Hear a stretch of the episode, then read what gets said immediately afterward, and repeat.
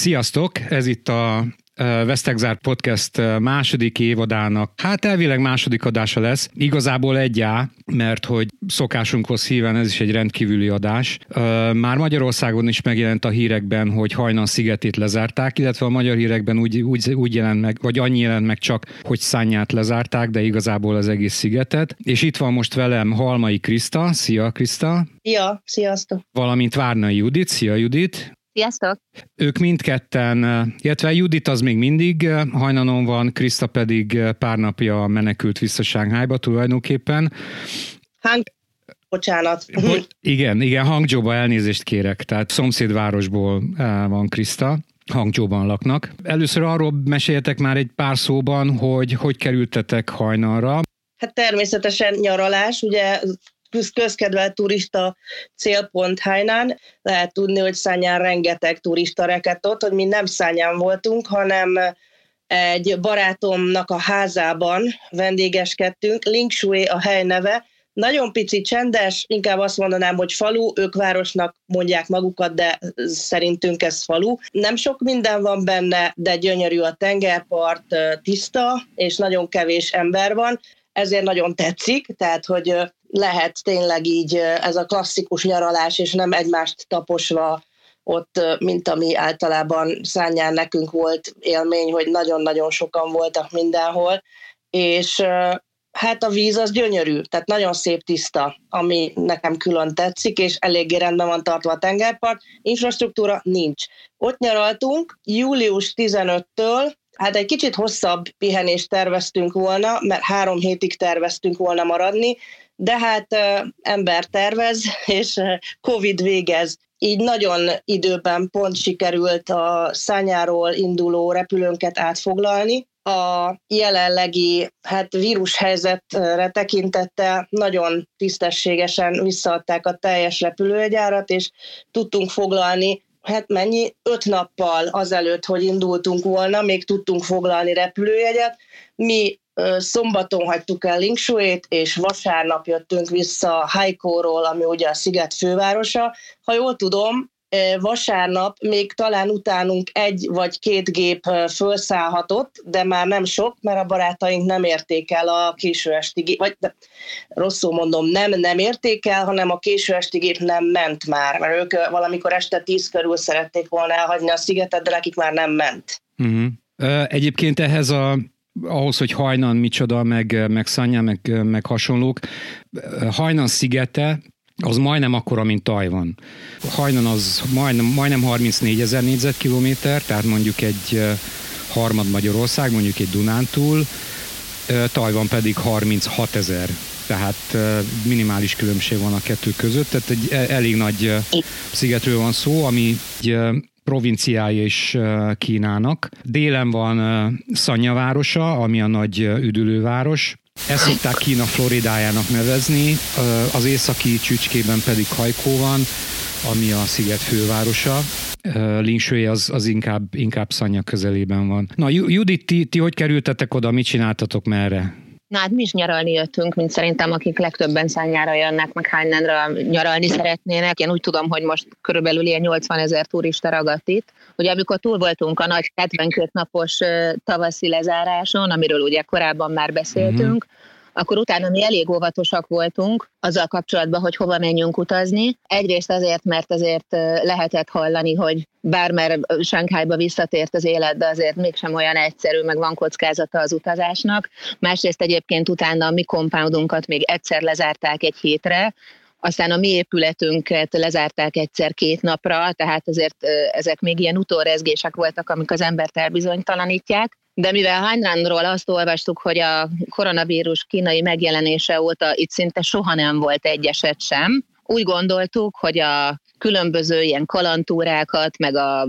ismerd meg Kínát jellegű utazásokat, amiből egy hosszú listánk van már, hogy miket szeretnénk megnézni, ezt most félretesszük, és akkor választjuk ezt a kevésbé eseménydús, de nagyon kényelmes pihenést, mert Hainan szerintem az a hely, ahol egyébként biztos, hogy vannak látnivalók, még téged is kérdeztelek, mert tudom, hogy ahova te mész, ott te mindig mindent felfedezel, de azért mégis, aki eljön Hainanra, különösen Sanyára, az bemegy a szállodába, és akkor élvezi a medencéket, élvezi a tengert. A legtöbben elmennek az Atlantisba, ott ugye a hatalmas vízividámparkba.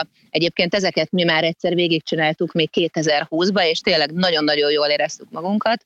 Úgyhogy úgy voltunk vele, hogy a gyerekek imádták, tényleg csodálatos a tenger, különböző tengerparti részek vannak, sokan mi is azt csináltuk, akik eljönnek Sanyára, és mondjuk kicsit több időt terveznek itt, esetleg váltogatják a szállodákat, mert van olyan öböl, aminek széles partja van, nagyon finom sárga homokkal, de a szállodák jellemzően kicsit távolabb vannak a tengerparttól, ilyen hatalmas, gyönyörű parkok közepén, aztán vannak olyan öblök, ahol most mi is vagyunk, ami közvetlenül a tengerparton van, még az is lehet, hogy behallatszik itt a telefonba a tengermoraja, mert tényleg itt ülök a parton.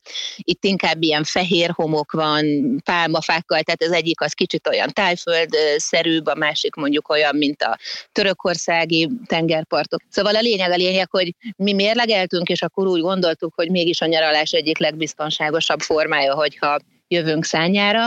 Hát aztán ebből az lett, ami most van.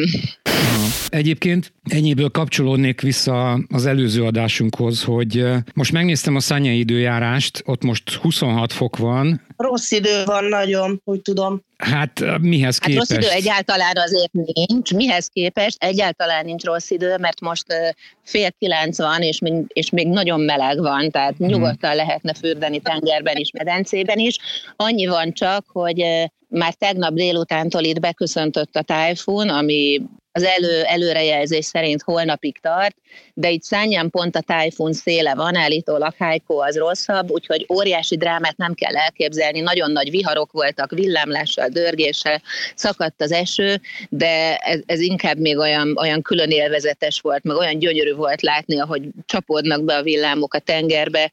Egy kicsit nem is bánjuk egyébként most, hogy van egy ilyen nap is, mert gyakorlatilag amióta mi megérkeztünk, mi azért nem sokkal azelőtt érkeztünk, hogy lezárták a szigetet, és azóta ki se tettük a lábunkat a szállodából, ami nem olyan nagyon nagy baj, mert ahogy mondtam, azért óriási volt a meleg korábban, és Hainan nem feltétlenül az a hely, ahol az ember reggeltől estig járja mindenféle ilyen ethnic village-ektől kezdve a nem tudom milyen kulturális helyeket. De hát most már, ha akarnánk, se tudnánk menni, úgyhogy legalább ennyi változatosság jött, de nincs rossz idő, még mindig meleg van. Akik nekem mondták az időjárást, ők Haikón vannak, tehát ők azt mondták, hogy amikor mennek tesztelni, akkor így, tehát akkor nagyon össze kell magukat szedni, mert elviszi őket a szél, meg lemossa őket az eső. Időjárásra kapcsolatban nem is erre gondoltam, hanem hogy Shanghaiban most éppen egy nagy hőhullám van, és ahhoz képest Sanyán, meg Haikóban is 30 fok körül van a maximum hőmérséklet. Ahhoz képest. Hangzhouban 39 fok van, borzalmas. Hát nem is bánom, hogy nem tudok most kimenni a lakásból, mert ha kimennék, akkor szerintem 15 perc múlva meghalnék a melegtől, annyira rossz. Ez nekem már nagyon sok, és a páratartalom az 80-valahány, 90 fok, 90%-os, ez nem, ahogy mondani szokták, nem fehér embernek való idő. Igen. Na akkor kezdjük azt, hogy mi történt, hogyan záródott le a sziget, illetve ti hogyan tudtatok kimenekülni onnan. Én úgy tudom, hogy az első hely, ahol a pánik és a vírus kitört, először a vírus, aztán a pánik, az Sanya volt, de utána nem sokkal jöttünk mi Lingshui, mert ez egy halászfalu, és az jelent meg a hírekben természetesen overseas fisherman az oka a betegségnek, de igazából ahogy néztük a helyi híradást, egy helyi illetőtől indult ki az egész, aki a város teljesen másik végén lakott, mint ahol mi, de sajnos volt egy átfedési pont, úgyhogy ezért most nagyszerűen itthon ülünk karanténban, Hangzhouban a lakásunkban.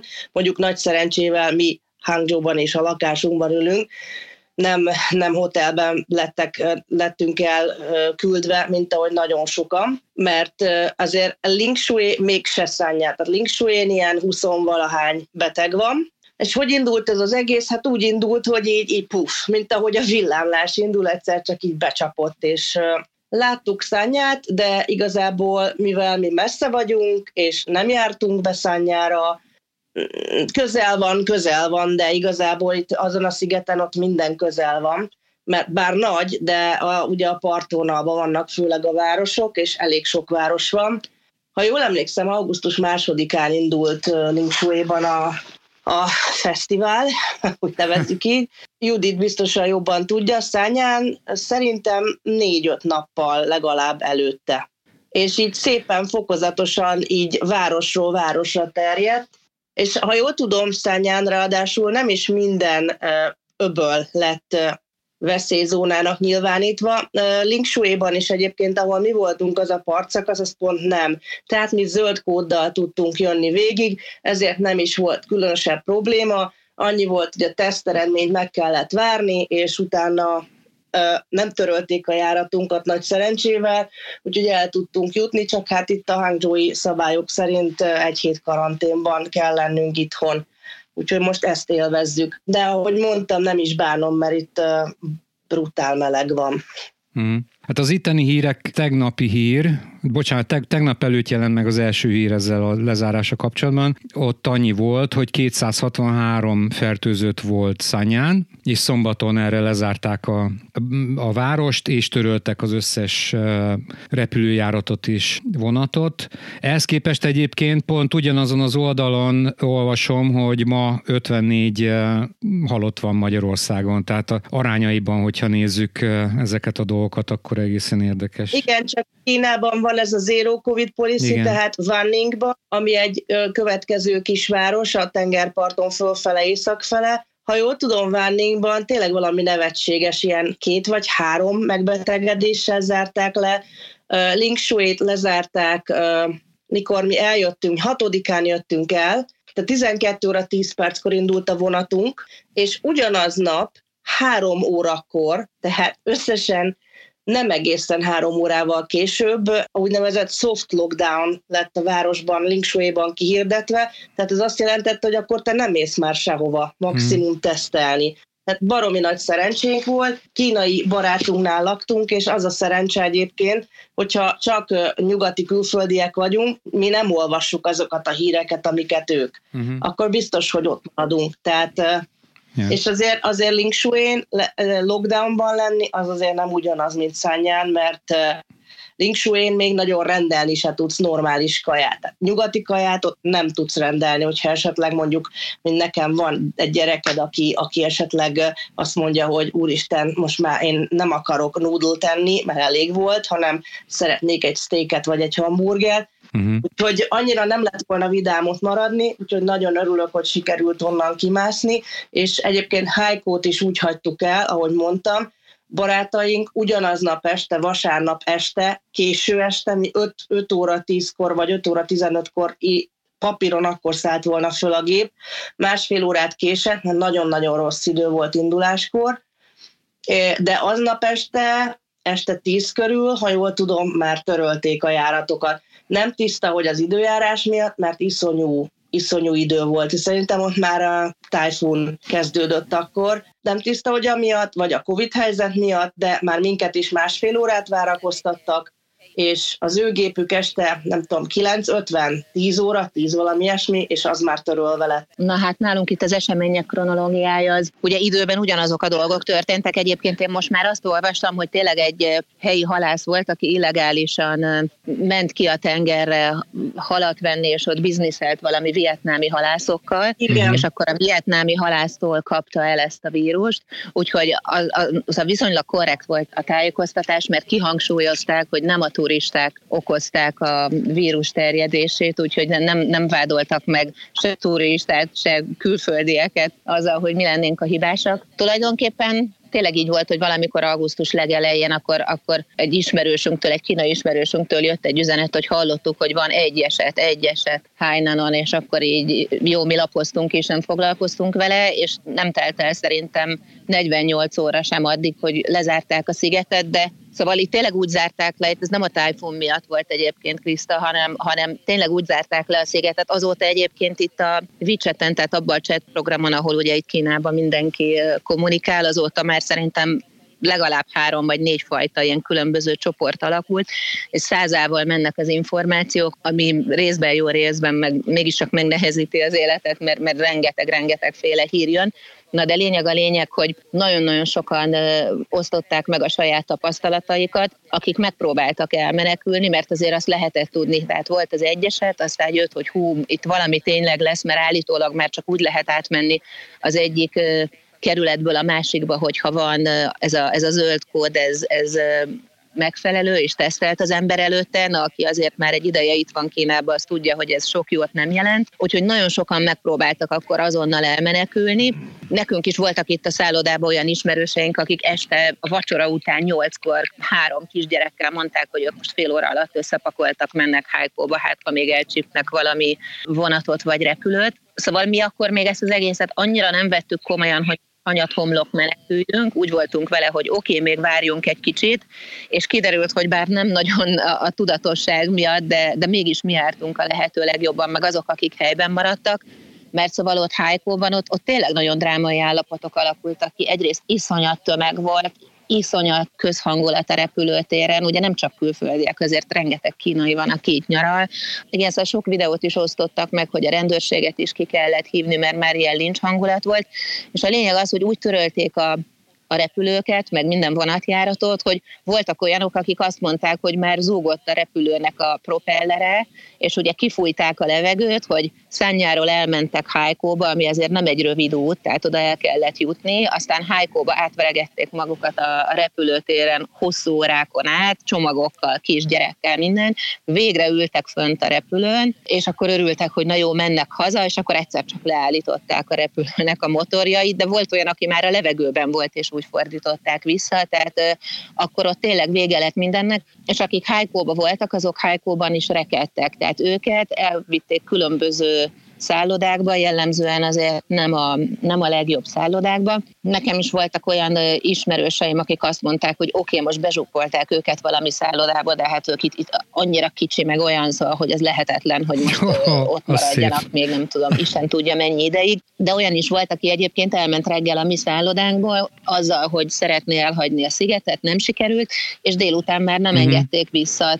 Hogy mondjam, azért mi ülünk a szállodába, nekünk szerencsén van, mert nyitva vannak a medencék, a tengerpart is nyitva van, mondjuk ez sem annyira kézenfekvő, mert nagyon sok helyen lezárták a tengerpartot, és járőröznek a rendőrök, és parancsolják ki az embereket a vízből. Minden esetre szóval nálunk tényleg mondjuk a legnagyobb érvágás eddig az volt, hogy a parton lévő bárt bezárták, de attól függetlenül még úgy megy az élet, de vannak szállodák például, ahol zofort bezárták az összes medencét, tehát se tenger, se medence, mondjuk így egy tengerparti nyaralás már kevésbé izgalmas, és azt tudom, hogy a Sheratonban, tehát erről az egy szállodáról biztosan tudom, de lehet, hogy azóta több is van, ahol ott például az egyik takarítónő lett pozitív, de ugye nem is kell feltétlenül, hogy a személyzet vagy a vendégek egyik tagja pozitív legyen, az is elég, hogyha csak közeli kontakt. Szóval a lényeg az, hogy ott az embereket már azonnal 10 napra bezárták a szobába, úgyhogy ők ülnek a szállodai szobába, és ott beviszik nekik az ételt. Aztán nagyon sok szállodát alakítottak át karanténhotellé, úgyhogy azoknak meg ki kellett költözni a szállodájukból, de akár 5 csillagos szállodából is, tehát a Shangri-Lából például mindenkinek ki kellett költöznie, úgyhogy nekünk is vannak olyan szomszédaink Shanghaiból, akiknek azt mondták, hogy 1 órájuk van összepakolni, és ki kell költözni, mert hogy karantén szállodává alakulnak át, és hát azért az látszik, hogy bár ide vezényeltek Hainanra, nem tudom hány ezer embert közöttük, gondolom katonákat, rendőröket, orvosokat, ilyen tesztelőket, laborosokat, stb. Szóval, hogy azért jött segítség, de hát mondjuk ami már mostanra ilyen napi rutinná vált Shanghaiban, például milyen a tesztelés, ugye még ott is kell tesztelnünk nagyon gyakran, de ez azt jelenti, hogy mi csak lemegyünk a házunk elé, és akkor ott van egy szervezet, tehát ott lehet tesztelni, és sorba se kell állni, de ha éppen ott nem tudunk, akkor ugye Shanghaiban tényleg szó szerint minden utcasarkon lehet. Itt Hainanon azért ez még nagyon nem tudott kialakulni, nekik tényleg szinte semmi tapasztalatuk nincs a Covid-dal. Úgyhogy most ugye az a szabály, hogy tehát legkorábban akkor tudunk elmenni a szigetről, hogyha egymás után 7 nap negatív tesztünk van. Ez azt jelenti, hogy minden reggel megyünk tesztelni, és akkor ha minden igaz, akkor vasárnap tudunk a legkorábban elmenni, és tényleg órás sorok vannak a tesztelésekkor, és akkor hát ott állni kell, vagy a tűző napon, vagy mondjuk szakadó esőben a tájfun miatt, szóval most ez így minden nap az ember dönts el, hogy minek körül jobban, a tűző napnak, vagy a szakadó esőnek, meg fennakadások is vannak, mert ugye ezeknél a teszteléseknél is különböző szisztémák vannak, hogy egyesével, vagy 5-en egy ilyen tubusba, ma is összekeverték, akkor vissza kellett menni újra, tehát azért érződik, hogy nem annyira zökkenőmentes az egész. És a másik, ami még úgy nagyon megnehezíti a gyakorlatot, hogy ugye az ember mindig lesi ezeket a szabályokat, hogy most akkor azt hiszem 7 napon belül kell 5 teszt, de csak úgy tudsz elmenni, hogyha 48 órán belül van 2 negatív, de a 2 között teljen el 24 óra, ez most nem teljesen világos, hogy melyik szabály az erősebb. Na de az a probléma, hogy mi ugye Shanghaiban megszoktuk, hogy tesztelünk, és pár óra alatt megvan az eredmény, itt van úgy, hogy még 36 óra múlva sincs meg az eredmény. Hát nagyon-nagyon lassú, és ehhez képest ugye borzasztó nehéz kalkulálni azzal, hogy mondjuk hogy legyen meg 24 órán belül, úgyhogy ne csúszunk ki a 24 órából, de meg is legyen. Pont ma néztem, hogy a mai teszteinket egyébként Shenzhenbe csinálták, ami Hongkonggal van vonalba, tehát hogy ez valami elképesztő, azt se tudom, hogy vitték oda, repülővel viszik el őket, és úgy hozzák, szóval fogalmam nincs. Nyilván reptették el. Elvileg a hirdetmény azt mondta, hogy hétfőn reggel 6-tól van Haikón a lezárás, és akkor van az, hogy mindenkinek kötelező ebben a tömeges tesztelésben részt venni, de nem tudom igazából, mert velünk is az történt, amit mondott Judit, hogy az ismerőseik fönnültek a gépen, és a gép elkezdett gurulni, majd a gép megállt, és bemondták, hogy figyelem, a kapitány hirdetés, vagy hirdetményét hallják, és mondtuk egymásra, hogy na bakker, ez így ennyi volt, úgyhogy megyünk szépen vissza a balettba ugrálni, megyünk.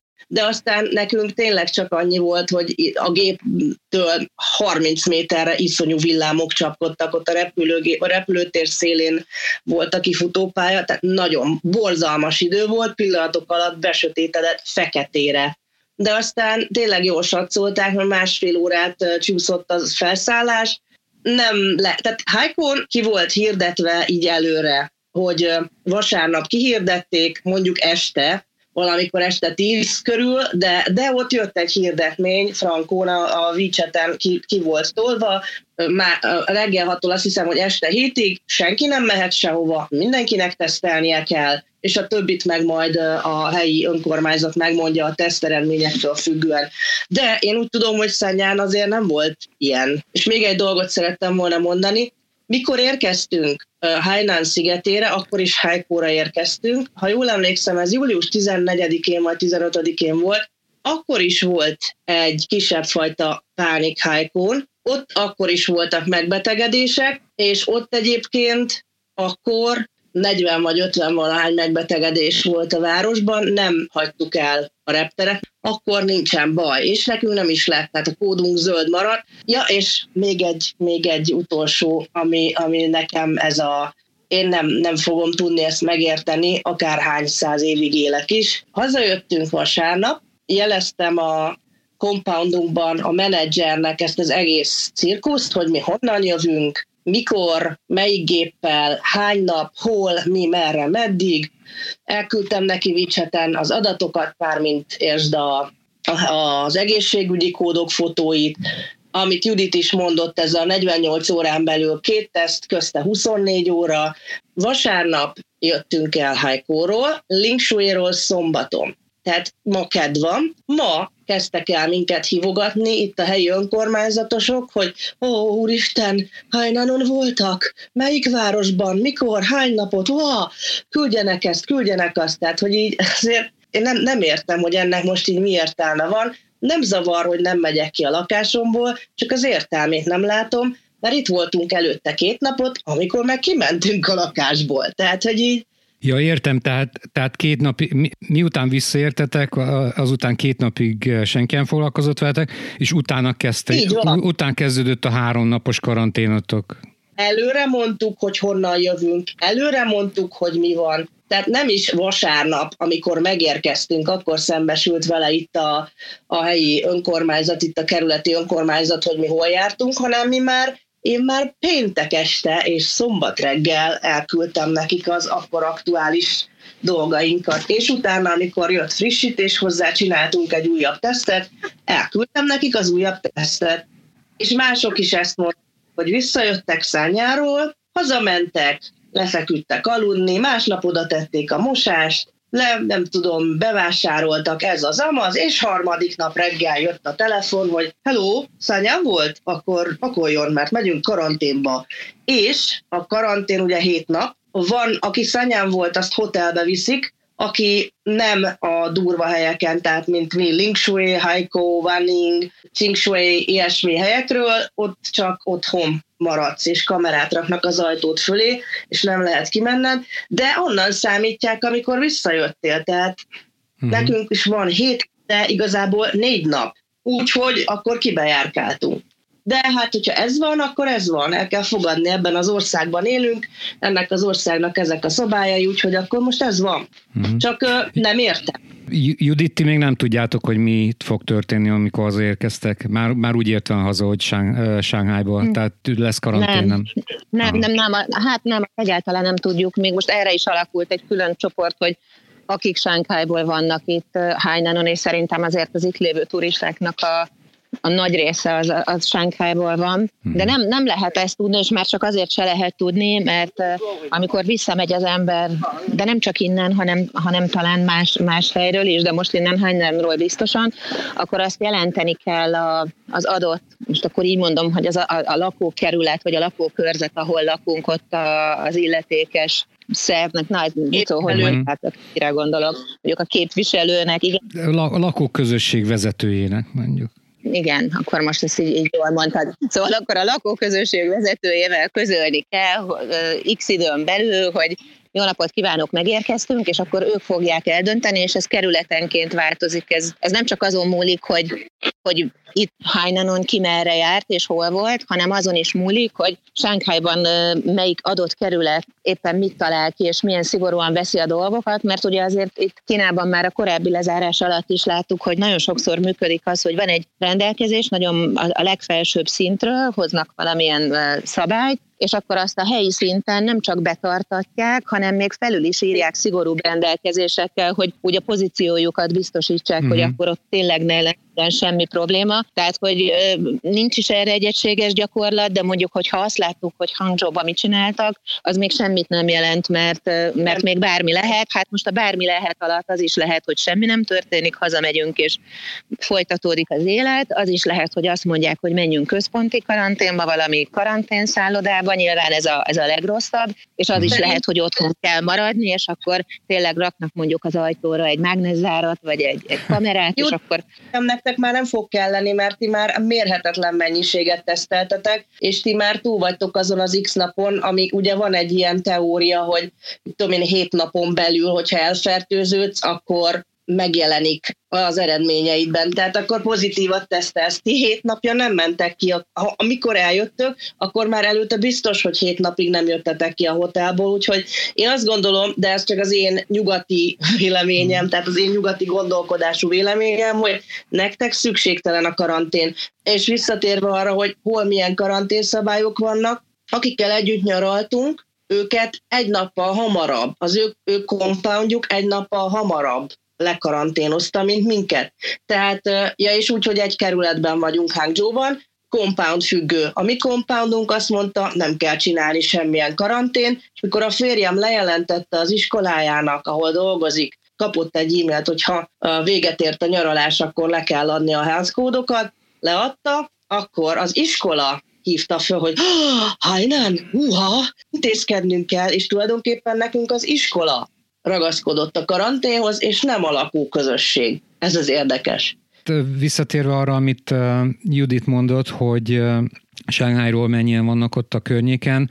Egészen biztos, hogy nagyon sokan vannak per pillanat. Egyrészt azért, mert ugye a lezárások után kirajzottak az emberek, amerre csak lehetett. Hainan azért egyrészt mindig népszerű hely volt, másrészt Covid szempontból igazából semmit nem lehetett hallani róla, ami jó hír volt eddig, ugyebár. A másik meg, hogy WeChat-en, illetve a többi közösségi médián voltak ilyen poénok mostanában, hogy miután lezárták Hainant, a legtöbb önkéntes a Shanghai, mert hogy ők már tudják a dörgést, tudják, hogy mit kell csinálni, tudják, hogy a teszt hogy működik, stb. A másik videó, meg amit láttam a közösségi médián, a kínai közösségi médián, az volt, hogy ilyen 15-20 ezer yuan volt Hainanról, azt most nem tudom, hogy Haikóról vagy Szanyáról, de az egyik nagyvárosból Shanghai felé a repülőjegy, és hogy ott aludtak az emberek a reptéren. Annak most gondolom, hogy vége van, hogy gyakorlatilag az egész sziget lezárt, és akkor a Judit most ugye elmondta, hogy hogyan lehet majd visszajutni, hogy 5 tesznek kell negatívnak lennie 7 napon belül, ugye? Jól értettem? Hát most ez a legújabb, igen, és akkor ugye ez legkorábban vasárnap. Ja. Ugye ez egy olyan dolog, hogy akik Shanghaiból vannak, tényleg szerintem a legtöbben itt, azoknak egyrészt már van egy rutinja is. Pont erről beszéltünk, hogy még egy-két nappal ezelőtt nyitva voltak legalábbis a mi környékünkön a szupermarketek, és akkor onnan lehetett tudni, hogy ki az, aki Shanghaiból van, mert az a boltba kenyeret vett, meg nem tudom, mondjuk péksüteményt, akik nem shanghaiak voltak, azok meg inkább chipseket és különböző dolgokat, ami talán annyira nem fontos a túléléshez. Szóval azért tényleg, aki már ott túlélte a nagy lezárást, annak van egy rutinja, de a másik oldala, hogy ezzel összefüggésben úgy valahogy a stressz is nagyobb. Tehát itt mindenki azt mondja, aki Shanghaiból jött, hogy igen, persze, vasárnap majd mehetünk haza, de utána elnyom egy ilyen szkeptikus mosolyt, mert ugye Shanghaiban is ez volt, nem azt mondták, hogy le lesznek zárva 72 napra, hanem mindig mentünk előre, hogy még egy hét, még talán ekkor, talán akkor, és akkor csak így belefolyt az ember az egészbe. Úgyhogy nyilván most már bennünk is van egy ilyen félelem, hogy rendben van, hogy minden reggel megyünk tesztelni, ha esik, ha fúj, és akkor lesz egyáltalán járat. Persze nekünk is az elején törölték a járatunkat. Most a legkorábbi az egy vasárnapi, amire tudtunk foglalni. Na de hát ez messze nem azt jelenti, hogy arra fel is lehet majd ülni.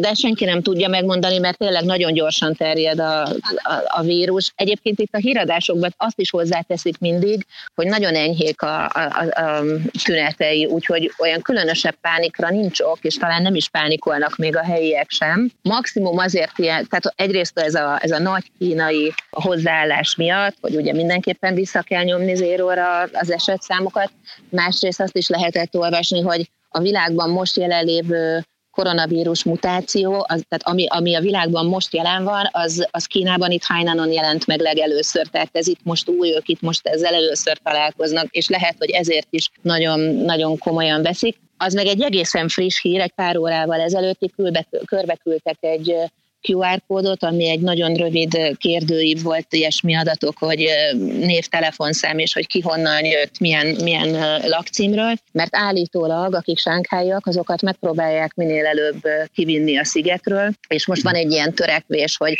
ne is kelljen megvárni a 7 tesztet, hanem minél előbb ide küldenek majd rengeteg repülőt, és arra felzsúpolják a shanghai embereket. Hát, hogy ez most mennyire igaz, mennyire nem, szóval nagyon-nagyon nehéz kiigazodni, egy csomóan állítják, hogy ez kormányszintű intézkedés, legalább annyian cáfolják, úgyhogy ilyenkor az ember megvonja a vállát, és hát egyébként olyan túl sok mindent nem tudunk csinálni, szóval tényleg azt tudjuk csinálni, hogy elmegyünk, tesztelünk, és akkor várunk, hogy mi lesz, úgyhogy még az is lehet, hogy még vasárnap előtt tényleg egyszer csak felhívnak minket, hogy és irány visszarepülő. Mondjuk én tényleg szkeptikus vagyok ezzel kapcsolatban, mert valaki azt mondta, hogy ezek ingyenes repülőjáratok lesznek. Na ez már pláne furcsa, és itt azért több 10 000 emberről beszélünk, tehát hogy csak időbe belegondolni, hogy több 10 000 embert hogy lehet innen kivinni. Én tudom, hogy Kínában sok mindenre képesek, meg sok minden lehetséges, ami máshol nem, de azt azért tényleg nehéz elképzelni. Na hát úgyhogy most így ülünk, és akkor várjuk a vasárnapot, hogy hát ha akkor sikerül, de szerintem simán benne van a pakliban az is, hogy hetekre itt leszünk, tehát tényleg ezt nem lehet most megmondani még. Hát szerintem ez a szokásos, azért neked megvoltak már azok a jó kis pletykák Shanghaiban 70-valahány nap alatt, hogy holnap mi fog történni, meg jövő héten mi fog történni. Gondolom, hogy valami hasonló dolog lehet ez is ott Hainanon.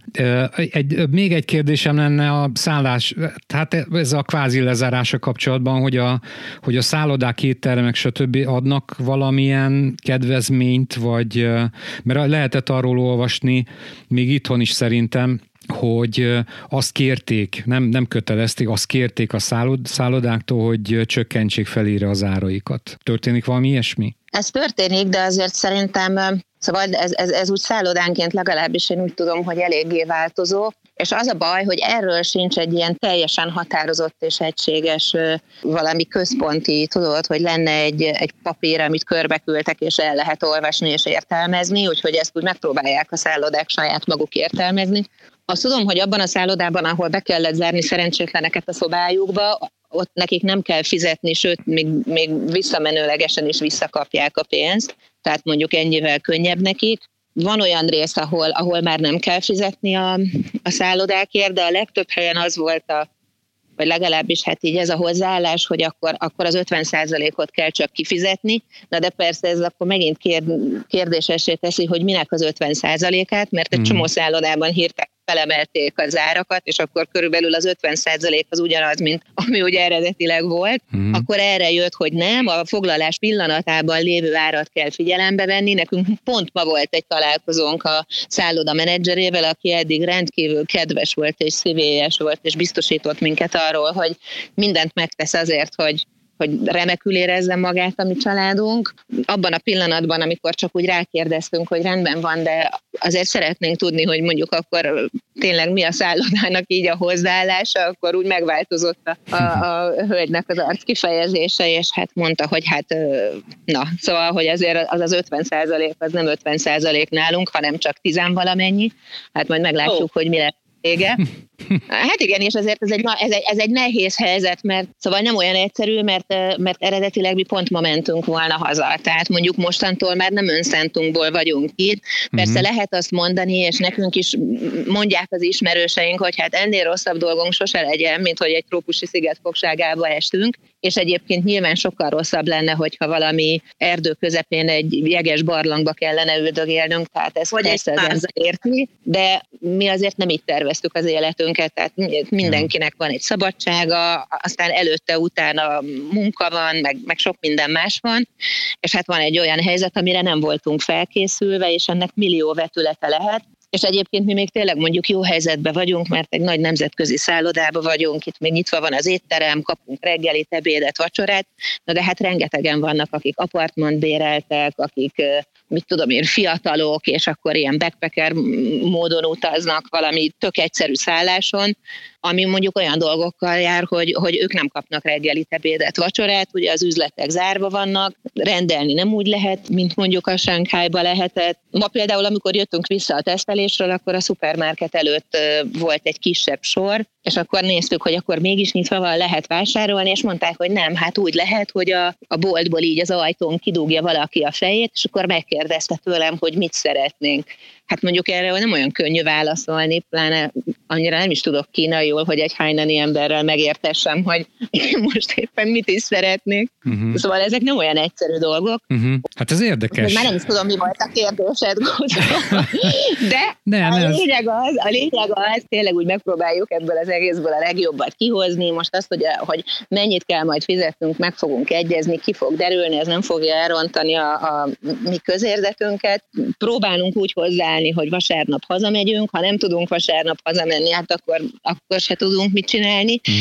Van egy ilyen nagyon, nagyon érdekes hangulat a szállodában egyébként, tehát most itt a szálloda kapacitásának a 10%-a működik, úgyhogy az egész egy kicsit ilyen zombi szálloda, egy csomó minden be van zárva, vannak medencék, amik be vannak zárva, körbekerítve, valamelyik nyitva van, az éttermek becsukva, a szálloda recepciója becsukva, de van olyan étterem, ami még nyitva van, és akkor a maradék vendég, aki itt van, jellemzően a külföldiek, a kínaiakat szinte egyáltalán nem látjuk, tehát ez is érdekes, hogy a kínai vendégeket maximum a reggelinél látom, és utána egyáltalán nem lehet látni a szállodában, a vacsoránál sem. Tehát szerintem ők rendelnek valahogy kívülről, vagy nem tudom, bepakolnak annyit a reggelinél, tehát ők eltűntek, és akkor van egy ilyen mag, egy társaság, van itt, nem tudom, többféle kínai városból, sokféle náció, de mind külföldi, sok gyerekkel, és akkor már van egy ilyen összeszokott kis csapatunk, és így mi birtokba vettük az egész hatalmas szállodát, szóval ennek van egy ilyen nagyon különleges hangulata. Aha. Na, az tök érdekes. Egyébként ez jó átvezetés arra, még az előző adásban vártunk ugye téged is, Judit, csak nem jött össze, hogy amikor ugye Hainanon, meg a tengerparton azért értelmszerű, hogy mit csinál az ember a gyerekekkel. Hogy a gyerekek mit csinálnak. Tehát elfoglalják magukat, de amikor 40 fokban itt voltál Shanghaiban, vagy te, Kriszta, Hangzhouban a 40 fokban, ti mit csináltok a gyerekekkel? Jó, hát ugye azt most hallottam, hogy otthon is nem egyszer volt 40 fok a nyáron, tehát szerintem az otthoniak is el tudják képzelni könnyen, hogy mit lehet ilyen nagy melegbe csinálni, hát mindent, ami nem kint van a szabadban. Mondjuk annyi a különbség Shanghaiban, hogy itt mindig is ilyenek voltak a nyarak, tehát hogy nagyon-nagyon meleg, és tényleg annyira párás az idő, tehát hogy ez olyan, hogy az ember kilép az ajtón, és úgy érzi, hogy 2 percnél többet nem lehet kibírni, szóval ez talán még rosszabb az otthoni 40 fokoknál is, de ami jó, hogy itt már azért úgy alakult az élet, hogy erre úgy berendezkedett az egész város, hogy van van a nyár, ami elég hosszú, és akkor ezt hogy lehet túlélni a városlakóknak gyerekekkel, mert még hogyha csak azt az egy gyereket számoljuk családonként, ami általában van, azért az egy nagyon nagy létszám. Szóval a lényeg, hogy rengeteg óriási bevásárlóközpont van a városban, ezek ugye ilyen gigantikus, hatalmasak, és ezekben a bevásárlóközpontokban nagyon-nagyon nagy és komoly ilyen szórakoztató egységek vannak, tehát a jégpályától kezdve egész szintek gyerekeknek, ahol játszóházak vannak, meg gokártozni lehet, meg mindenféle ilyen kalandparkszerű dolgok, szóval, hogy nagyon sok mindent lehet a bevásárlóközpontokban csinálni, nem csak enni, meg ruhákat venni. Úgyhogy ez mondjuk jó, mert hogyha az embernek már végképp semmi ötlete nincs, akkor kinéz egy nagy bevásárlóközpontot, oda elmegy, és akkor tuti biztos, hogy lehet találni dolgokat. Egész bizarakat is egyébként, tehát mi múltkor belefutottunk egybe, ahol ilyen hatalmas nagy angora nyuszik voltak, egy nagy helyiség, és az arra volt kialakítva, hogy óriási angolra nyuszik vannak, és akkor ha befizetsz, akkor az angolra nyuszit berakhatod egy bevásárló kosárba, és hosszú ilyen ruhaállványokon mindenféle kis ruhácskák vannak fejdísztől kezdve, és ezekben be lehet öltöztetni az angolra nyuszikat, és lehet őket simogatni, meg fotózkodni velük. Ja, és mondjuk ilyen is van. De akkor ezek élő nyulak? Persze, ezek élő nyuszik voltak, és akkor ez a program, hogy beöltözteted az angolra nyuszit, és a legmeglepőbb módon, de én mondjuk már nem lepődök meg, mert ahhoz elég ideje itt vagyunk, hogy az én gyerekeimen kívül gyerek nem is volt, tehát csak ilyen kis fiatal kislányok, tehát mondjuk nem tudom, 20 év felettiek voltak, meg felnőttek, akik ott jól érezték magukat, de voltunk olyan bevásárlóközpontban, ahol ehhez hasonlóan meg kis törpemalacok vannak, és akkor ott lehet játszani a törpe malacsákkal. Mondjuk azt nagyon élveztük, mert írtó aranyosak voltak. Szóval, mondom, tehát az ember elmegy egy bevásárlóközpontba, és most az, hogy jó, akkor egy mozi, vagy korizunk egyet, azon kívül még egész meglepő dolgokba lehet belefutni. Aztán, hát ugye vannak ezek a klasszikus programok, mint a játszóház, meg kalandpark, trambulinpark, ezeket persze az ember egy idő után már megunja. Nekem van egy hosszú listám a shanghai múzeumokról, és hogy mi az azok közül, ami a gyerekeknek érdekes lehet, és rengeteg múzeum van, mikor az én gyerekeim mindig elmondják, hogy az itt létünknek a mélypontja az volt, amikor elvittem őket az üvegmúzeumba, és ezt sose bocsátják meg, pedig hozzáteszem, hogy a New York Times szerint a Shanghai üvegmúzeum az a világ top 10 múzeumában benne van, tehát tényleg marha jó, de mondjuk azt elhiszem, hogy ilyen kiskamasz gyerekeknek, pláne tínédzsereknek az, hogy na gyerekek, megyünk az üvegmúzeumba, az kicsit furán hangzik, de azért én elrángatom őket ezekbe a múzeumokba, mert a végén azok is nagyon jók, meg izgalmasak, meg mindig mások, meg azért ezek mind nagyon-nagyon interaktívak, meg nagyon modern, nagyon 21. századiak, úgyhogy ezektől nem kell megijedni. Amiket Judit elmondott, ugyanazokat lehet Hangzhouban csinálni, csak nyilván limitáltabban, mert Hangzhou mégsem Shanghai, viszont itt vannak olyan szabadtéri megoldások, hogy van a Tea falu, ami alapvetően nagyon árnyas, fás, erdős, bokros rész, és ott vannak nagyon kellemes kis patakok, hegyi eredetűek, tehát elég hidegek, Uh-huh. És az mondjuk nem az úszás, de mondjuk így maximum derékig be lehet menni, és nagyon szeretnek a gyerekek vízipisztollyal örjöngeni ott. Uh-huh. Az mondjuk itt Hangzhouban egy nagyon kedvelt célpont a családoknak, nagyon sokan szoktak lenni, úgyhogy jókorán kell oda menni, uh-huh. És még Hangzhou mellett van egy kisebb város, amit úgy hívnak, hogy Anji, és ott van hegyes, dombos, glassbridge-es rész, uh-huh. ahol szintén ezek a folyók, patakok, erek, stb. Azok viszont ott kiszélesednek ilyen kis tengerszemekké, tavacskákká. Na ott viszont úszni is lehet, tehát az rendesen mély, hideg, és nagyon-nagyon, most ez tényleg ez egy új trend, ahogy látom, nagyon fancy, és Hangzhou környékén ott van a Thousand Island Lake, ami ez a mesterséges óriás tó a rengeteg szigettel. Úszni nem nagyon szoktak benne, viszont vízisportokban eléggé bővelkedik, tehát ott mindenféle banánhajózás, ez a legújabb motoros szörf, vízicsúszda, vízisí, uh-huh. úgyhogy elmondta az indoort, én megmondtam egy pár outdoor megoldást. Ez tök jó, hogy mondtad Anjit, mert az előző adásból az egyik dolog, amit kifelejtettem, hogy annak idején mondjuk 100 évvel ezelőtt Shanghaiból a külföldiek, tehát a koncesziós területekről a Moganshan nevű hegyre mentek föl.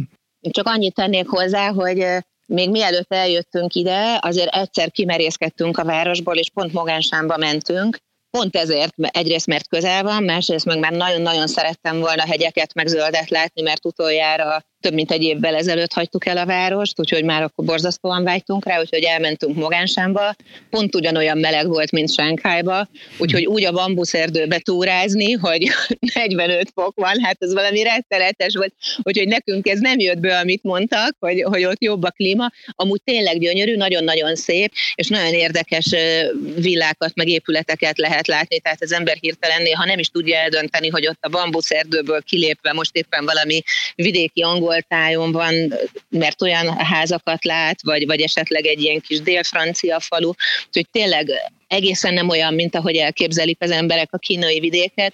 Tehát ez úgy volt, hogy nem fölköltöztek, hanem csak nyáron mentek föl, mert valóban egyébként a napközben tényleg meleg van, viszont este vagy éjszaka egy kicsit olyan, mint Európa, hogy lehűl a levegő, tehát légkondi nélkül lehet aludni. 40 fokban nem biztos, de én olyan 34-36 fok körül, 34 fokban voltam fönt, és éjszaka teljesen rendben volt. Egyébként attól függ, hogy hova mész Moganshanban, mert vannak olyan magasabban fekvő részek, és ott is van egy, nem tudom mi az, víztározó, ahol lehet fürdeni, meg csónakázni, meg limitáltan azért vízisportozni. Hát nem tudom pontosan, mert nem mértem, de érezhetően hűvösebb volt. És rendesen rossz esett lemenni a tengerszintre, ahonnan felvitt minket a busz, mert ott megint ez a nagyon párás, nagyon meleg, és ott fent viszont jó volt. Az a meleg, de kellemes meleg. Na hát, tehát Anji az tulajdonképpen ugyanaz, mint Moganshan, csak egy kicsit beljebb. Tehát valószínű, hogy ha nem lett volna Moganshan, akkor a külföldiek Anjira költöznek föl. Plusz Anji arról nevezetes, hogy az a bambusz főváros, mondjuk a környék Zhejiang tartománynak mondjuk a bambusz főváros, hogy minden bambuszból van, az erdő is csak bambuszból van, mindent csinálok bambuszból, ami létezik. Az is egy nagyon kellemes hely. Mert hogy amit még szerettem volna mesélni, és esetleg így érdekes lehet, nem tudom, Kriszta, neked Hangzhouból mi a tapasztalatod? Szóval Shanghait azért ugye nem úgy kell elképzelni, mint egy óriási kőrengeteg. Tehát nagyon-nagyon sok park van a városban, főleg a város egyik oldalán tele van az egész platánfákkal, úgyhogy szerintem egy nagyon kellemes, meg zöld város. Ami viszont egyáltalán nincs, és nagyon feltűnően nincs a városban, azok a játszóterek. Uh-huh. Tehát tényleg hatalmas parkok vannak, ahol mi lakunk a folyóparton, ott van egy, nem is tudom, több mint 30-40 kilométer hosszú folyóparti sétány, ami egy fantasztikus, nagyon neves, ilyen kültéri tervezők tervezték az egészet, tehát tényleg egy ilyen látványpartnak mondom, egy futópálya megy végig, mellette biciklipálya, felüljárók, hidak, mindenféle különböző eltérő látványok, tehát nagyon-nagyon érdekes és izgalmas. Egyetlen egy játszótér sincs, és amikor én kínai ismerőseimet kérdeztem erről, hát én Budapesten profi voltam a játszóterekben, egy ilyen vaktérképen el tudtam volna helyezni, és egyébként szerintem Budapesten eszméletlen jó játszóterek vannak, és engem ez nagyon-nagyon meglepett, amikor ideértünk, ugye még bőven akkor a gyerekek akkorák voltak, hogy játszótereztünk volna, még most is amúgy, és megkérdeztem a kínai ismerősömet, hogy rendben van, oké, tényleg nagyon szép, hol vannak a játszóterek, miért nincsenek, és azt mondták, hogy hát azért, mert a kínai szülők úgy gondolják, hogy a játszótereknek semmi értelme. Tehát, hogy ez egy elvesztegetett idő a gyerekek életébe, mert hát ők iskolába járnak, ugye tényleg rengeteget tanulnak, hogy ha nem iskolába vannak, akkor jönnek a különböző magánórák, és hát egy kisgyereknek erre nincs ideje, és ez gondolom magyarázat is lehet, mert én még egy jó játszóteret nem láttam a városban. Uh-huh. Ehhez kapcsolódóan igen, Hangzhouban nem sok játszótér van. Ami van, az főleg a kicsiknek, tehát az egész piciknek van. Én most nem vicceltem, mert lehet, hogy tényleg el fog menni. Egy kicsit megfáztam a reptéren, mert kb. 20 fokra volt lehűtve, és a 40-ből bementünk a 20 fokba, és ott voltunk 5 órát, és hát... Na, szóval Hangzhouban vannak játszóterek, de egész a piciknek való játszóterek vannak, és ami nekem föltűnt, semmiféle hinta, vagy ahhoz kapcsolódó ilyen egyensúlyfejlesztő dolog, semmi nincs Kínában. És amikor kérdeztem őket, hogy miért nincs, akkor kérdezték, hogy miért az mire jó. Meg így néztem nagyot, hogy atya-gatya a kicsi gyerekek. A kicsi gyerekek igazából ilyen ölben vannak, karban vannak, csúsznak, másznak, meg ilyen kis motoros izékkel rohangásznak, ilyen kis lábbal hajtósokkal. Az iskolába járó gyerekek meg már magánóráról magánórára folyamatosan nagyjából este 10-ig, megállás nélkül, teljesen kimerültségben. Kérdezem a fiam osztálytársait, fiam 5-es most, kérdeztem őket tavaly, meg tavaly előtt, hogy mit csinálsz a szabadidődben, és néznek rám nagy kerek szemekkel, hogy szabadidő? De nekem olyan nincs. Mondtam, hogy ne szórakozzál, és akkor megmutatta a napirendjét, tényleg nincs szabad ideje, mert este 10-kor összeesik, és elmegy aludni. Hétvégén is föl kell, és elmegy magánórákra. Végig. Akkor van szabad ideje, ha a beteg a magántanár. Ha a Covid van, akkor mondjuk átteszik a magánórákat, amit lehet, és nem mondjuk küzdősport, vagy valami torna, vagy zongora, azt meg átteszik online-ra. A másik dolog egyébként, ami most jutott eszembe, hogy láttatok ti redőnyt Kínában? Nem, nem kapcsolatban, ugye? Láttam. Shanghaiban láttam. Igen? Shanghaiban láttam. Igen, de az a francia koncesziós típusú, ugyanaz, mint Budapesten, ez a kihajtós, tudod, amit így ki lehet így támasztani. De nem zsalugásra a neve. De szerintem nem nagyon használnak nemhogy redőnyt, hanem még sötétítő függönyt sem, mert én még azt sem nagyon láttam. Tehát nálunk például a lakóparkban is azért, akik az alsó szinteken laknak, ilyen nagyon nagy üvegablakai vannak a lakásoknak, simán be lehet látni, ha úgy elsétál az ember mellette. Én még soha nem láttam sehol összehúzva sötétítő függöny, de hát ugye mindenki klímázik már, tehát hogy maximum az zavarhatná őket, hogy belátnak, de az meg nem zavarja őket. Nem, hát a redőnnyel kapcsolatban arra, tehát itthon tűnt föl, hogy azért mennyivel egyszerűbb hűvösen tartani a lakást, hogyha redőny van, mert ugye ha csak a sötétítőt húzod be, attól még fölmelegíti a nap azt a réteget. Egyébként otthonról már, hogy itthonról nektek, vagy hogy mondjam, definíció kérdése. Igen, hogy mik most a pletykák, vagy mit lehet, ti mikor számítok arra, hogy haza tudtok utazni? Hogyan lehet elhagyni Kínát, illetve vissza? El lehet hagyni Kínát, ha van rá pénzed. Sok ismerősöm már hazament, meg hazakészülnek. Limitált a repülőjáratok, a száma, és borzalmasak a repülőjegy árak. Én úgy gondolom, hogy a mi esetünkben a férjemnek van egy szerződése, a szerződés lejárta után fogjuk elhagyni Kínát. Előtte én nem tudom, hogy meg tudjuk-e magunknak engedni, úgyhogy én igazából nem dolgozom, és van egy gyerekünk. Nyilván Juditéknak még húzósabb a helyzet a sok gyerekkel együtt, ahogy jól tudom, 5 gyereke van Juditnak, tehát nekünk a 3 főre is brutális árak jönnek ki, hogyha haza akarunk menni Magyarországra és visszajönni. Most már a karantén az úgy látszik, hogy moderálódik. Talán a repülőjegy árak sem annyira brutálisak visszafele, de akkor meg ott van az, hogy bizonytalanság van, hogy törlik, nem törlik, kiegészítők, amit kérnek meg, ez a hány órán belül, hány teszt, hogyan, mikor, mennyi idő elteltével, be kell foglalnod a karanténhotelt, csak akkor szállhatsz föl. Hát nem feltétlenül ha van egy család, akkor mondjuk 2 hotelbe rakják az apát az egyik gyerekkel, az anyát meg a másik gyerekkel, ami annyira nem szimpatikus szerintem. Tehát mindenféle nehezítő tényezők vannak, bár azt olvassuk a médiában, hogy egyre könnyebb lesz. Ennek a hazautazásnak többféle vetülete van, az egyik az valóban a repülőjegyára, ami mondjuk a megfizethetetlenről, mert még egy pár hónappal ezelőtt ilyen több millió forint. A mi családunknak kiszámoltuk, és csak a repülőjegy az majdnem 10 millió forint lett volna. Tehát, hogy talán ebből a kategóriából átléptünk a megfizethetetlenből az elképesztően drágába, de a másik probléma az, nekünk az jó pár olyan ismerősünk van, ismerős család, akik hazamentek, nem Magyarországra, más országokba, ahol a cég, akinek dolgoznak, ők kifizették a repülőjegyet, tehát ez a része rendben volt, és most többen nem tudnak visszajönni, vissza fognak tudni jönni, tehát ezért előbb-utóbb, akinek itt van egy érvényes vízuma, talán vissza tud jönni, ha csak nem jár le. Az ugye egy más kérdés, hogy ha otthon ragad és lejár a vízum, akkor mi van.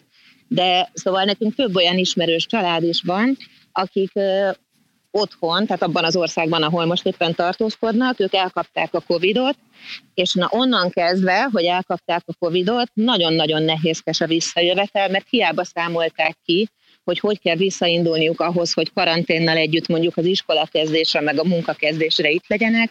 Ugye egy családban, hogyha kitör a COVID, akkor nem biztos, hogy egyszerre lesznek COVID-osak, tehát simán lehet az első-utolsó családtag között is még hetek telhetnek el, és mire a szervezetükből kiürül és negatív PCR-teszt lesz, tehát hogy ez akár hónapokat is jelenthet, amíg valaki nem tud visszajönni, és hát kérdés, hogy ezt ki tudja magának megengedni, tehát azt, hogy mondjuk a gyerekek ne járjanak adott esetben iskolába, ugye amíg még online oktatás volt, talán egyszerűbb volt, mert hát ha online az iskola, akkor az úgy megoldható, úgysem olyan egyszerű, mert az időeltolódás miatt ezért nem olyan könnyű alkalmazkodni. Hát nekünk is voltak olyan kis osztálytársak, ahol a gyerekek hajnal 3-kor keltek, és akkor kezdődtek az órák, tehát ezt mondjuk azért hosszú időnek nem lehet kivitelezni.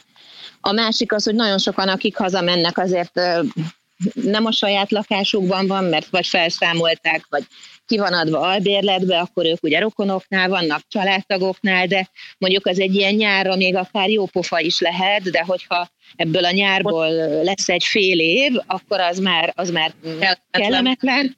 És hát a munka miatt sem olyan egyszerű mindenkinek, hogy na akkor most én éppen kiléptem az itteni életemből, és fél évig egy másik országban vagyok. Szóval szerintem a karantén, a visszafele karantén, az kibírható. Most egyébként Shanghaiban 7 plusz 3 nap van, de állítólag a plusz 3 napot, amit azt mondták korábban, hogy már a saját lakásba lehetett tölteni, legtöbb helyen nem lehet, de 10 napot ki lehet bírni, tehát tényleg...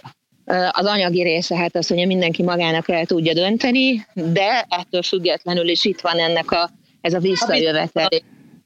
Ez egy borzasztó nehézkes dolog, ráadásul, hogyha valaki nem direkt járattal jön, hanem valahol átszáll, akkor ugye ott is tesztelnie kell. Na most mi van akkor, hogyha valaki egy harmadik országban derül ki a teszten, hogy pozitív lett, és akkor mit csinál? Ott ragad. És mi van, ha csak a családból egy valaki pozitív, mondjuk az egyik gyerek?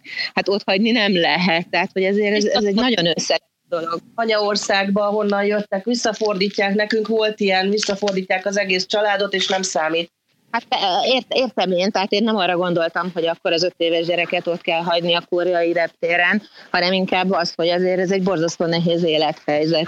Tehát, hogy ezekkel mind számolni kell, hogyha az ember azt gondolja, hogy hazamegy, mert az teljesen egyértelmű, hogy ha mondjuk valaki hosszú ideje nem volt otthon, mi mondjuk már 3 éve, akkor mondjuk egyre nagyobb kockázatokat vállal be, tehát akkor egyre több minden az, amire azt mondja, hogy oké, ez még belefér, meg ezt még kibírjuk, de hát van az észszerű kockázat, amit még azt mondom, hogy oké, de van az, ami nem biztos, hogy vállalható. Úgyhogy tőlem, amikor kérdezik, akkor én tényleg nem is tudok mást csinálni, mindig csak egy ilyen nagy sóhajjal válaszolok, és hát bízunk abba, hogy persze most abba bízunk, hogy majd karácsonykor tudunk hazamenni. Azt tudom, hogy az összes nemzetközi iskola most a téli szünetet, vagy legalábbis Shanghaiban a legtöbb, a téli szünetet úgy időzítette, hogy egybe legyen a kínai újévvel, és 5 és 6 hetes téli szünetek lesznek, majd aztán a nyári szünet rovására. Nyilván azért, mert tudják, hogy nagyon sokan nem tudtak hazamenni, és abban bíznak, hogy ez télre már megoldható lesz. Úgyhogy most ebbe kapaszkodunk. Annyit szeretnék még ahhoz, amit Judit mondott, hogy tehát az az egészben a legrosszabb, hogy az ilyen, ez az öröm az üröm az örömben, hogy így nagyon vágysz haza, de hogy így nagyon rettegsz attól, hogyha hazamész, akkor azzal miféle turbulenciát indítasz el, hogy akkor hol szívod meg, hogy nem tudsz visszajönni, elveszíted az állásod, vagy nem, kiteszik a gyereket az iskolából, vagy nem, megbetegszel, vagy nem, mi lesz, mennyibe fog kerülni, tehát ami eddig nem volt. Tehát az a Covid, ez így mindent annyira átalakított, és tényleg mindennél jobban szeretnék hazamenni, de ott van az, hogy mi van, ha. Tényleg, Guczó, egyébként most veled mi van? Mert azt hiszem, amikor utoljára beszéltünk, akkor valahol éppen a Balatonparton lángosoztál, de gondolom előbb-utóbb azért ez sem maradhat örökké. Igen, ezért kérdeztem, hogy mi a helyzet, mert majd előbb-utóbb, hát még később. Én most pár hónapra terveztem, hogy hazajövök, és egyébként az adta az utolsó lökést, hogy az öcsémék, akik ugye Hongkongban élnek, mondták, hogy ennyire olcsó még nem vettek repülőjegyet haza. Tehát Hongkong és Európa között annyira normalizálódott a légiközlekedés, hogy tényleg ilyen bagóért. Tehát még shanghái viszonylatban is. Azzal egyébként mesélnél róla, meg mikor mentél haza, meg mennyi idő volt, meg egy kicsi információt, mert ha mindent az nekünk ez belül esedékes lesz. Nyilván minden megváltozik addig, de azért valami képet. Na, tehát nekem az volt a terv, vagy még mindig az a terv, hogy megvettem. Ja igen, meg megnéztem, hogy egy irányba, tehát most van egy Air China járat Pekingből Budapestre, és az odafelé, tehát hazafelé, vagy idefelé, hogy mondjam, tehát Peking-Budapest viszonylatban ez ilyen 4000 yuan körül van, ami teljesen barátságos. Visszafele rohadt drága. Visszafele rohadt drága, tehát ott az legalább 13-15 ezer yuan, néha 20, de úgy gondoltam, hogy akkor ezt le tudom hazafelé, és akkor majd visszafelé Hongkongon keresztül fogok jönni, mert hogy egy Budapest-Hongkong az megvan ilyen, 4000 yuan maximum. Hongkongban rebesgették, hogy rövidebb lesz a karantén, és valóban most jelentették be, hogy péntektől, tehát e hét végétől 3 nap lesz a karantén, tehát maga ez a karanténhotel, plusz 4 nap ilyen saját karantén, vagy ilyen tesztidőszak, de már nem kötelező a karanténhotelt fizetni, ami azért aránylag drága volt. Tehát így visszafelé baromi olcsó lenne, aztán kérdés, hogy Hongkongból engem, mint harmadik országbelit visszaengednek-e Kínába. Ezt még nem tudjuk, ezért kérdeztem, hogy mik a hírek Shanghaiban. Egyébként ez se volt egyszerű a hazajutása, annak ellenére, hogy olcsó volt a jegy, ugyanis 3 járatot töröltek, a 4. fértem föl végül, már azok közül, amikre... Az még nem is olyan rossz, hogyha csak 3 töröltek. Tudok olyan embert, akinek 3 hónapon keresztül mindig mindenét törölték.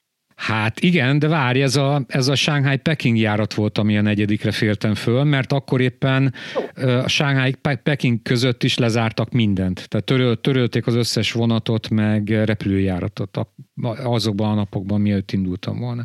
Plusz közben, csütörtökön indult a gépem hazafelé, és vasárnap lezártak minket 2 napra. Ugyanúgy, mint a Juditékat is most 2 napra, ahogy hallom. Tehát ezek a utórengések Shanghaiban. Akkor nagy nehezen átraktak egy olyan járatra, ami elindult végül. Ezen egy Airbus 330-ason ültünk olyan 30-an, tehát ez a Shanghai-Peking járat volt. Éppen, hogy elértem a Peking-Budapestet, ami egyébként kevesebb, mint 4-ig volt, és útközben ugye itt repteret is kell váltani, ami Pekingben azért eléggé zűrös, tehát át kell buszozni egyikről a másikra, meg mit tudom én, el is tévedtem közben egy picit, és ott 2-szer teszteltek, meg még ki kellett tölteni egy hosszú formot, gondolom azt, amit te Kriszta veletek kitöltettek, ilyen nagyon hosszú mobilon hülye kérdésekkel. És akkor mind a két ilyen checkpointnál, ahol kérték tőlem a teszteredményt, akkor mutatták a pekingi QR kódot, akkor beszkenneltem nekik, hogy nézzétek meg, drágáim, hát nem működik, hogy nekem Shanghai van, de hogy szkenneljenben még egyszer működni fog, és akkor hosszas lögdösödés után oda jutottam, hogy na jó, akkor mutassam a Shanghait, és akkor az a boldogok voltak, szóval nem volt egyszerű.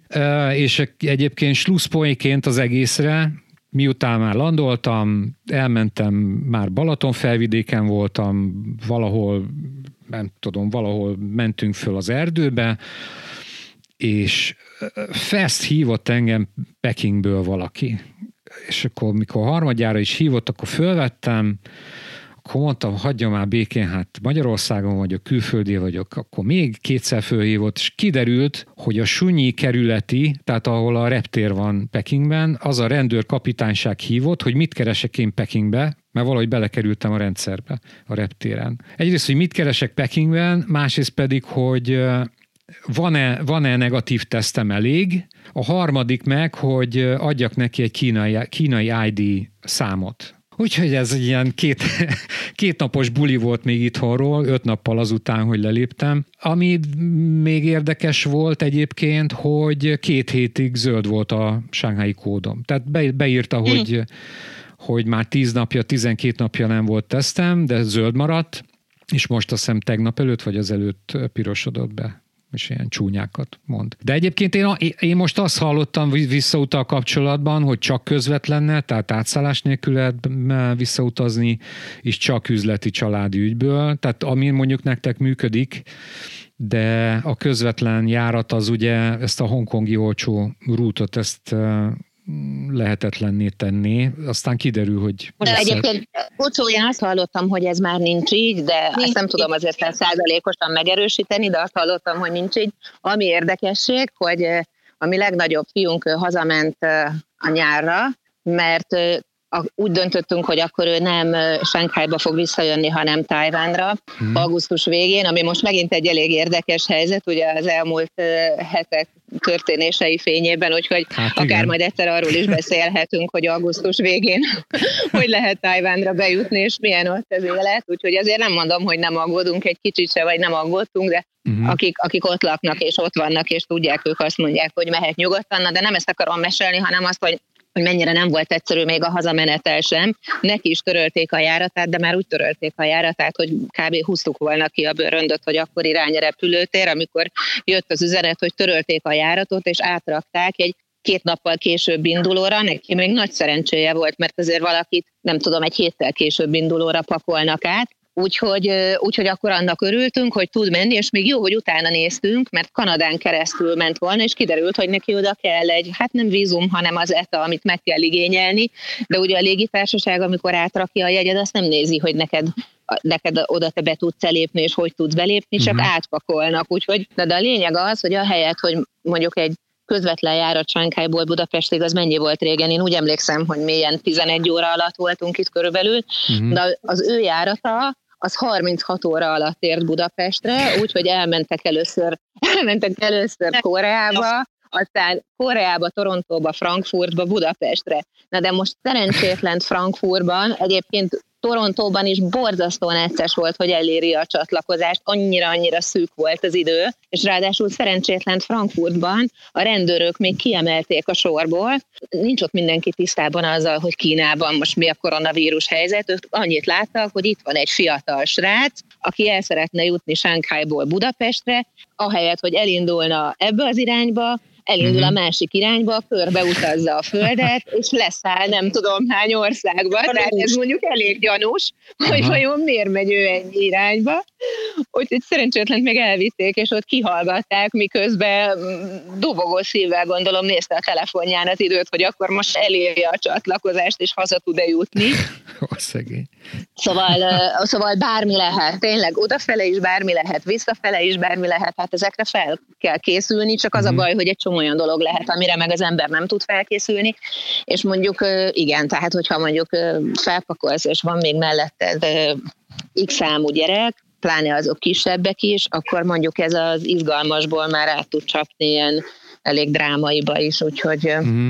Vissza szeretnék térni arra, hogy hogyan lehet visszajönni, közvetlen járat, nem közvetlen. Június végén jött Budapestről Hangzhouba a férjem új kollégája, egy magyar srác, Budapest-Isztambul, Isztambul-Hongkong. Neki még nem volt szerencséje, ő még 1+2 hetet csinált, plusz még egy home observation, tehát neki 4 hétig tartott a kellemes, és Hongkongból viszont sajnos nem tudtak neki, nem tudom, hogy, de nem tudtak neki Hangzhouba venni közvetlen repülőjegyet, hanem még elment Xiamenbe, és Xiamenből, és ott karanténozta a 2 hetet, és onnan jött Hangzhouba. És neki is egyébként az volt az érdekes, hogy a Kínán belüli járatait törölték, sorra, rendre, állandóan, és már így egy nappal a karantén lejárta előtt törölték utoljára, és mondta, hogy de most valaki mondja meg, hogy hova megyek, és mikor megőrülök, és mindjárt visszamegyek, hazamegyek, elég volt.